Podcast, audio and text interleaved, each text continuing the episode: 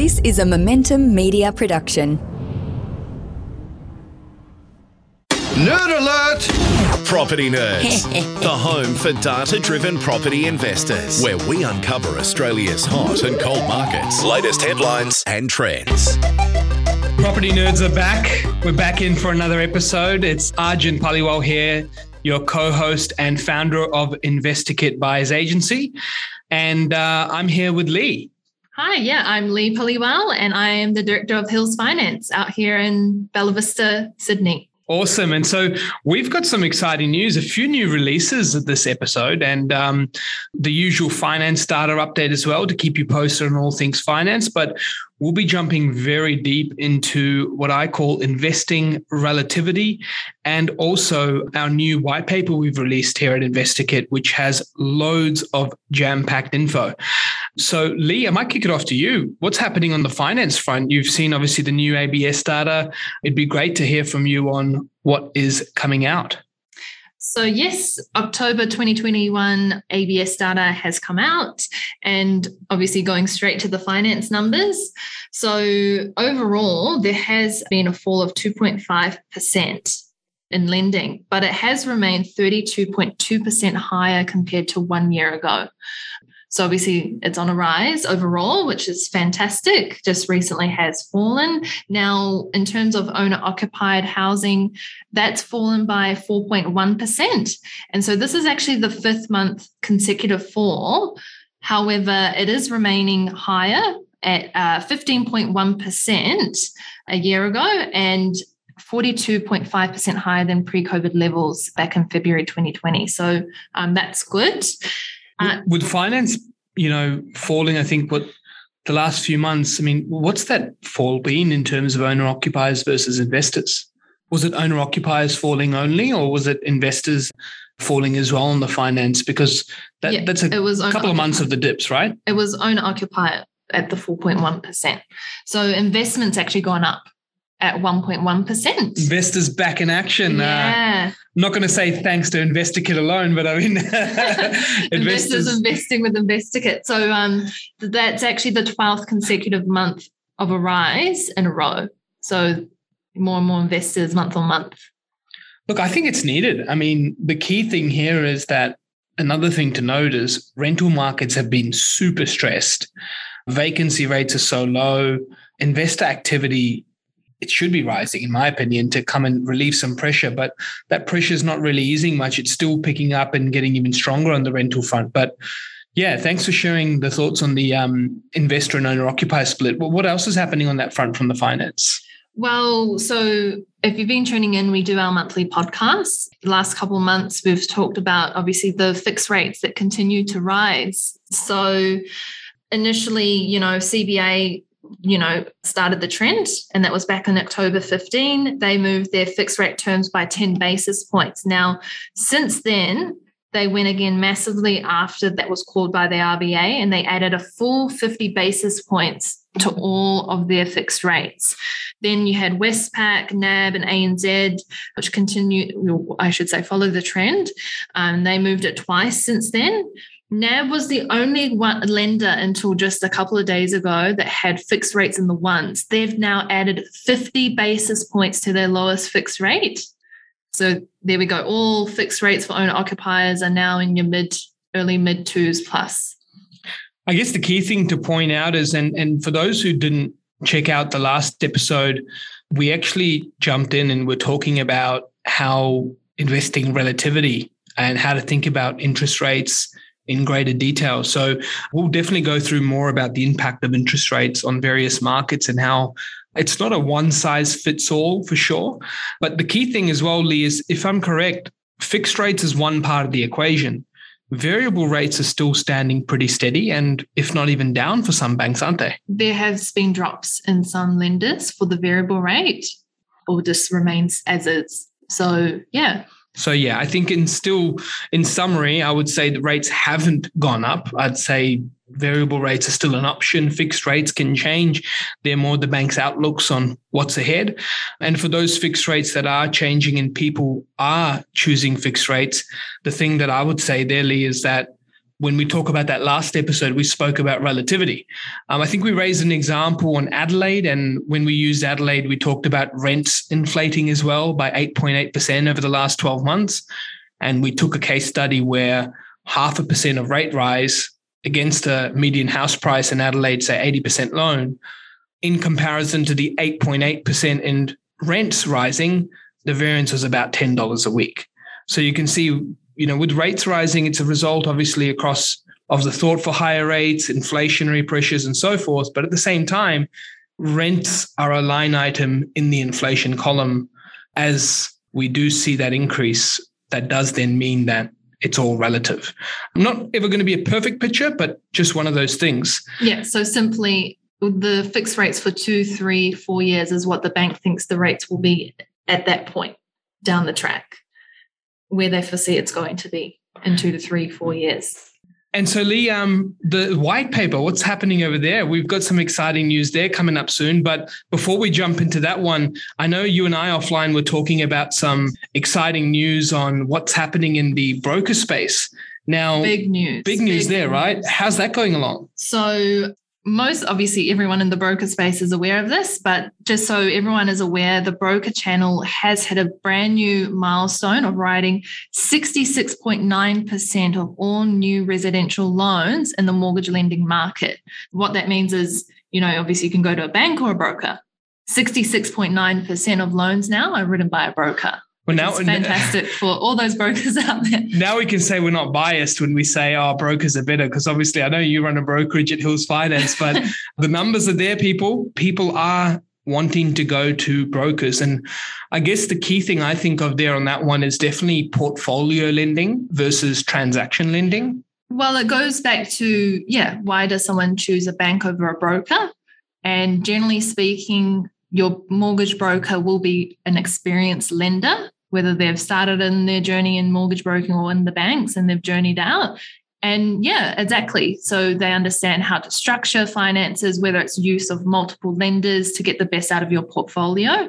Yeah, clients are starting to catch on that there is probably a, an advantage of having you know access to an expert like that who has access to multiple lines of lending. Yeah, and that portfolio versus transaction piece, like you've just explained, there is so key we see it all the time, helping investors scale portfolios. You know, people going to their bank and going, Hey, Arjun, this is what the banker told me. I'm stuck on my borrowing. What do I do? And I can't, you know, emphasize any more than I just keep saying that you're not really stuck on your borrowing if you're going to keep going back to your banker for your bank you're not. The key is that portfolio analysis from looking at multiple banks, looking at your scenario for you, not just the you meet or don't meet this one policy, be tailored to you. And that's where portfolio lending is not only helping um, investors, but I think it's also helping owner occupiers who are thinking of that first go and getting it right and making sure they have reviewed all their options. I think that's also a testament to that clients are becoming more savvy themselves as well. Like they they are probably doing a bit more research themselves as well. Like they know there are options, right? Obviously, there's online, all that kind there's of stuff. podcasts like the Property Nerds, hoping to help people uh, increase their savviness. So uh, no, no, you're, you're spot on. Uh, consumers are better prepared. They're exactly. taking more care of their finances Correct. too. I mean, which is a good good sign. I would say I mean, look, it's not that I catch up with all different types of age segments and brackets all the time, but when I think of family and, you know, parents and people of different, you know, age brackets, I'm feeling like more and more in that sort of 20 to 35 people are talking more about finances than I've ever seen before. Like I used to think that was a all age groups. Yeah, I mean all age groups, but that age group in particular, oh, yeah. they're talking about finance a lot. And yes you know, many people used to think that that's the whole, you know, don't do anything with money or don't, but it's far more than I ever used to. I mean, I go over to the opposite age groups and I feel like I used to always think growing up that that's my parents would be speaking about that and they were, but then it's kind of calmed down in that sort of space to talk about that so openly, right? Yes. It was more of a private conversation. Correct. This is mine, this is yours. But now I just feel like it's opening up a lot more. So I totally agree in terms of the dinner table conversations, the savviness of consumers, the research that people are doing, the content out there that's helping. So totally, that's helping in that front. For sure, for sure. Well, in terms of the report that you mentioned, the, Ooh, the hot stuff, the fun stuff today. So, InvestorKit has just now released their overvalue, undervalue property report. Now, this is available on their website, which is investorkit.com.au. And all you need to do is go into the website, click onto their white paper section, and you'll be able to see this report. Now, I've obviously gone through that report. It's a report that analyzes the eight capital cities and 25 major regional centers.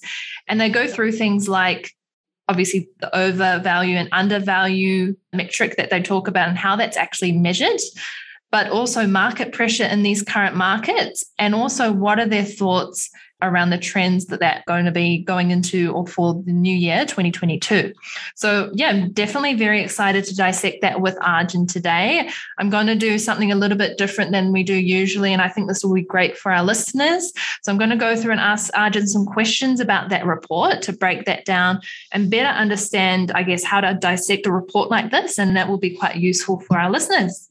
And overvalue undervalue as well means that like some people are going to hate me, some people are going to love me after this, but promise I'm not trying to offend anyone uh, with this data analysis or report that we've done. Um, really, we're here just to provide support and information to listeners and viewers and and just really support them on their journey to have a total picture of markets. But um, yeah, I'm keen to go through this. Perfect. I'm going to dive straight into it. So, could you explain the methodology that you use for understanding over and under valuation?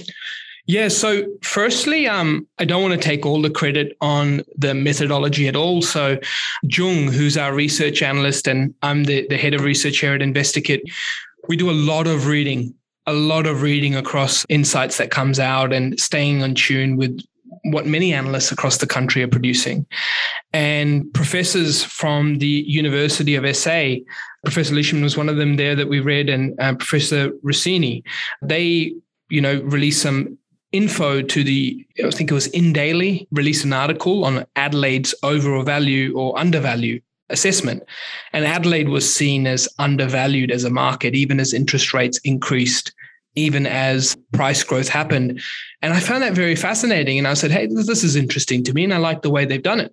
So we firstly got inspiration from them and their article, and they created this purchasing power index. But to best explain the methodology, what it was was that we used the local ABS data for that statistical area and we used their income data. And with that income data, we made it like a dual household. So two incomes in the household. Now, with this dual income household, we increased it based on the percentage changes between the data release at a certain statistical level and the statistical level we were getting to make it more correct or make it more in line with trends.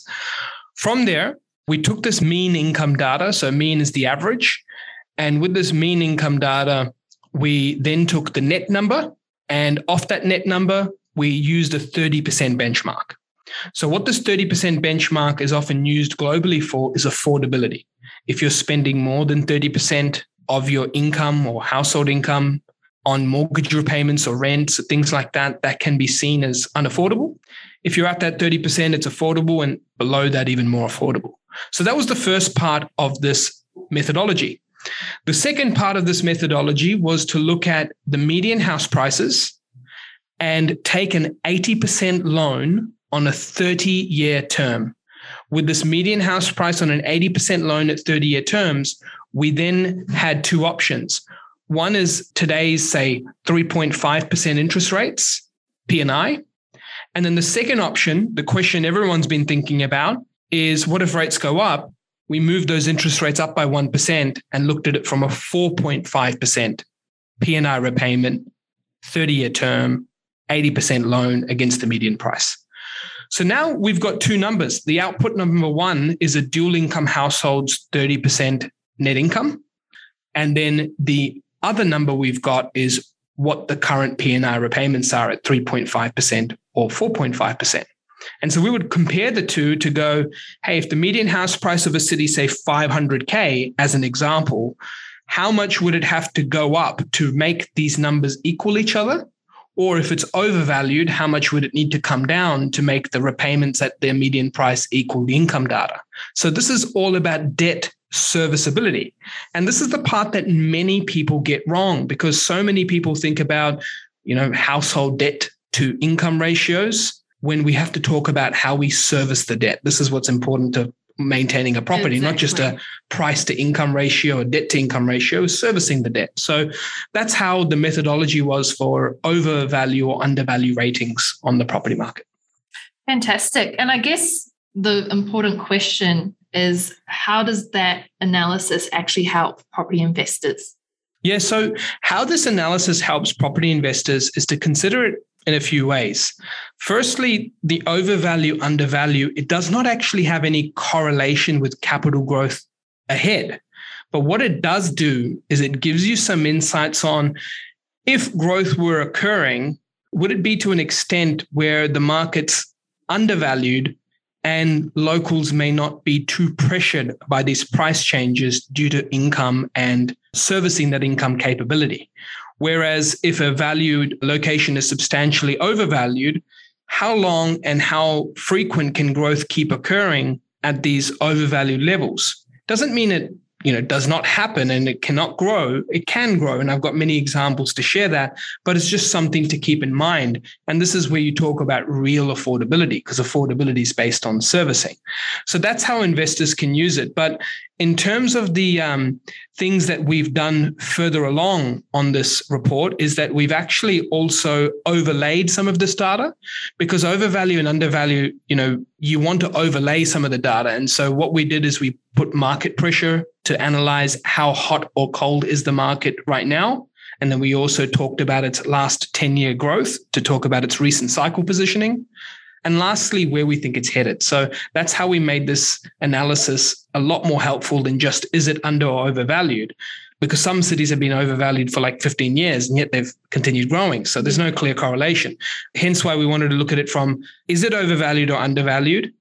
And by how much? What's the pressure that's occurring there? and what's the recent 10 year growth look like and what are we thinking ahead for the short term so it was a, a very broad analysis that covered many factors okay and so what would the shortcomings of using this mythology be yeah, great question, Leigh. So there are shortcomings for sure in any methodology in property where you try and you know, put everything together to make it one data point and use data to tell everything perfectly. At the end of the day, it's bricks and mortars, and households are different, prices are different, suburbs are different, jobs are different. There's just too many variables for us to go, hmm, this data says why, and as a result, your city cannot grow. So mm. that's the first thing to understand about property data. But I would say the shortcomings in this methodology is anytime you're using a single methodology to rate a whole city, that's the first shortcoming. If we take that same mean income of Sydney, and when we looked at Sydney's data, Sydney's data was a very interesting one. The Greater Sydney data was seen to be 22% overvalued in the current markets based on our analysis. Now, there's the shortcoming of this methodology is displayed in the fact that can you really use a mean income? to display all of Sydney's affordability levels. Mm. You know, the inner west, the northern beaches, and the east of Sydney earn substantially different amounts to the far west and the southwest. So that average can be distorting income levels and, and make that change. So I think that's one key thing, right? There are many cities within these huge capital cities. The other thing as well is that the second shortcoming I'd say is that when you look at a regional center, I'll give you another example there. And, you know, when we're looking at the regions, I think of the region of Townsville. The region of Townsville was very interesting. What the region of Townsville had was an undervalue by 113%. Whoa. Which is massive. That is. And an undervalue if interest rates went up by 1% to 89% undervalued. So the shortcoming in those some of the regions are that the incomes you know, when we talk about relativity, are not much lower in some of our regions. Some of our median incomes, an example in Townsville, is not that much lower than our major cities, but the house prices are substantially lower. Mm. So this can be common in some of our areas where there are fly in, fly out workers, or there are workers who may be in industries of a city that say don't see themselves living in that city long term And so what happens? You get these people on good incomes who can afford Townsville to buy properties there, but they're instead renting. So these rental yields are phenomenal. And that has not carried across to purchase pressure. And so these cities are undervalued by huge amounts. Mm. Now, one component could be that, hey, Townsville has not grown much or at all over its 10 year price growth trends. So there could be lots of room to grow. And there is an undervalue rating here. So that could be one angle. But the other angle could be employment makeups, jobs and the appetite to purchase or not purchase, even though the income's there. So that's another shortfall where the income is there, but people aren't using that undervalue income. They want it to be affordable living or, or just want to rent. I'd say the final shortcoming of the methodology, Leigh, is that affordability for under or over value cannot just be taken account into debt servicing alone.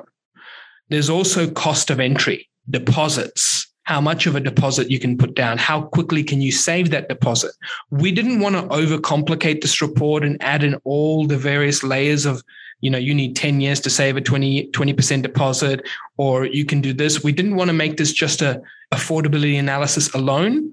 We wanted to use it as a debt affordability analysis, servicing that debt because interest rates are on people's mind.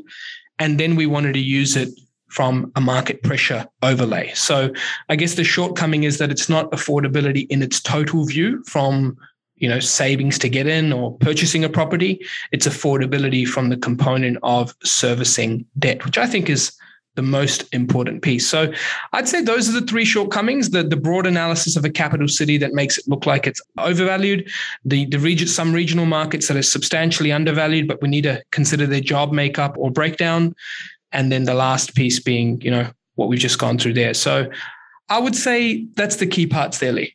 Okay, great. Well, I guess the last question, what I want most people want to know will be considering all of that, what you've mentioned, what are your thoughts for the markets across all the markets in the year coming up? And what did you come to with these conclusions? This was a very, very exciting report. So many conclusions can be made about what we think is ahead for 2022, but it's actually going to be varied performance. Anyone reading this report is going to get very excited by the prospects of multi speed markets. I think there's a love hate relationship to what's occurred in 2021. I actually want to take you back to 2018 and 19. You know, this is just a info on, on our business, and our business made a substantial amount of purchases for clients in Ballarat, Bendigo, and where the dip in Sydney occurred towards 19, even made some purchases during that dip to then have strong recovery for clients in 2020, 2021. There were many other case studies that we can bring up, but the key part that I raised that 2018 19 period is that because everywhere was not growing so heavily, there was a very big split between market performance. It made my job as an analyst far better and easier because I like it when we can isolate trends and find various performance levels because this helps us focus in on a couple of key areas and go, hey, this is what's happening. And I think these one or two locations, the Ballarats and the Bendigo in 2017 18, are going to really start to show some promising years. Or in our case, we did a lot of buying in Adelaide and Brisbane in 1819, saying that, hey, there's a lot of promising years ahead here from what we can see. So the key here is that isolating becomes easier when trends aren't so hot. In 2020, we had the most difficult time because everything was going crazy. Everything, 20% all over. It was like an Oprah Winfrey show. Everyone's like, you know, you're 20% for you, 20% for you in capital growth. You have a car, you have a car. and so as a result, it made it difficult. What I'm excited about in 2022 is we're going back to those multi speed markets, which means we're going to go back to areas where I can analyze different markets. Not everywhere is going to be moving the same heat at that same level of pressure. We're going to see some areas cool down, some areas get hotter and other areas continue their heat. So what we should, you know, go into is how we came to these conclusions that this mixed performance or this mixed speed is going to occur. Well, you see the nature of each region that we've broken down. We want to go, I want to just take you through what we analyzed. And this is really how we came up with the paragraphs at the end of each region to say, this is what we think could be in store for the next year. If I take into account an example region, I'll just bring one up now, right? So a region that's sitting right here in front of me in the report was Albury. Actually, I think Albury Wodonga is right in front of me here in this report. And so with Albury Wodonga, we've seen some phenomenal growth. And this is where it's really interesting on how we can use this rounded analysis to share thoughts. So, firstly, was the affordability analysis, the over under. Albury Wodonga median prices would have to rise another 36% for them to reach fair value if interest rates went up 1%. So the income levels can handle interest rates going up 1% and the market's still undervalued by about 36%. Uh, now, 36% sounds like huge numbers and everything's going crazy, but essentially, median house price of 437. And if that went up by 36%, uh, the median house price would be 594. So median house prices could rise substantially for them to be at that 30% net of a dual income household. And that's another thing to remember back to that shortcoming is that this is dual income households. Not every household's the same. Single parents, older demographics, younger demographics, multiple kids. an average you know, yeah. exactly. Yeah. Right. And so the second thing we overlaid Albury Wodonga with was a pressure analysis. With pressure analysis, we looked at a few key trends. The direction in listings and where listing levels are, the direction in sales volumes and where they are, the direction in days on market and where it is, and how tightly were those trends coming together. So listings falling, sales volume increasing, the level of listing or inventory, listings versus sales volumes were extremely low and extremely closely aligned together. So high pressure, and places are selling much faster. So, in summary, the pressure is high and it has been getting higher even as the years gone along in 2021. The second thing is we looked at rental pressure.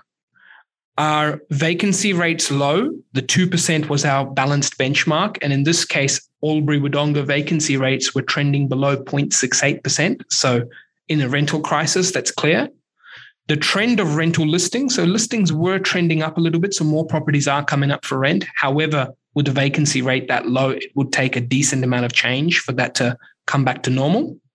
The next thing we overlaid was healthy yields, moderate yields or low yields. In this case, the Albury Wodonga yields predominantly sit at 4.5 or greater. So very healthy. And the last piece we had was 10 year price growth, having 60% price growth over the last 10 years. So, what that means for us is that it's an undervalued market seeing high pressure that is getting stronger as the year has been going.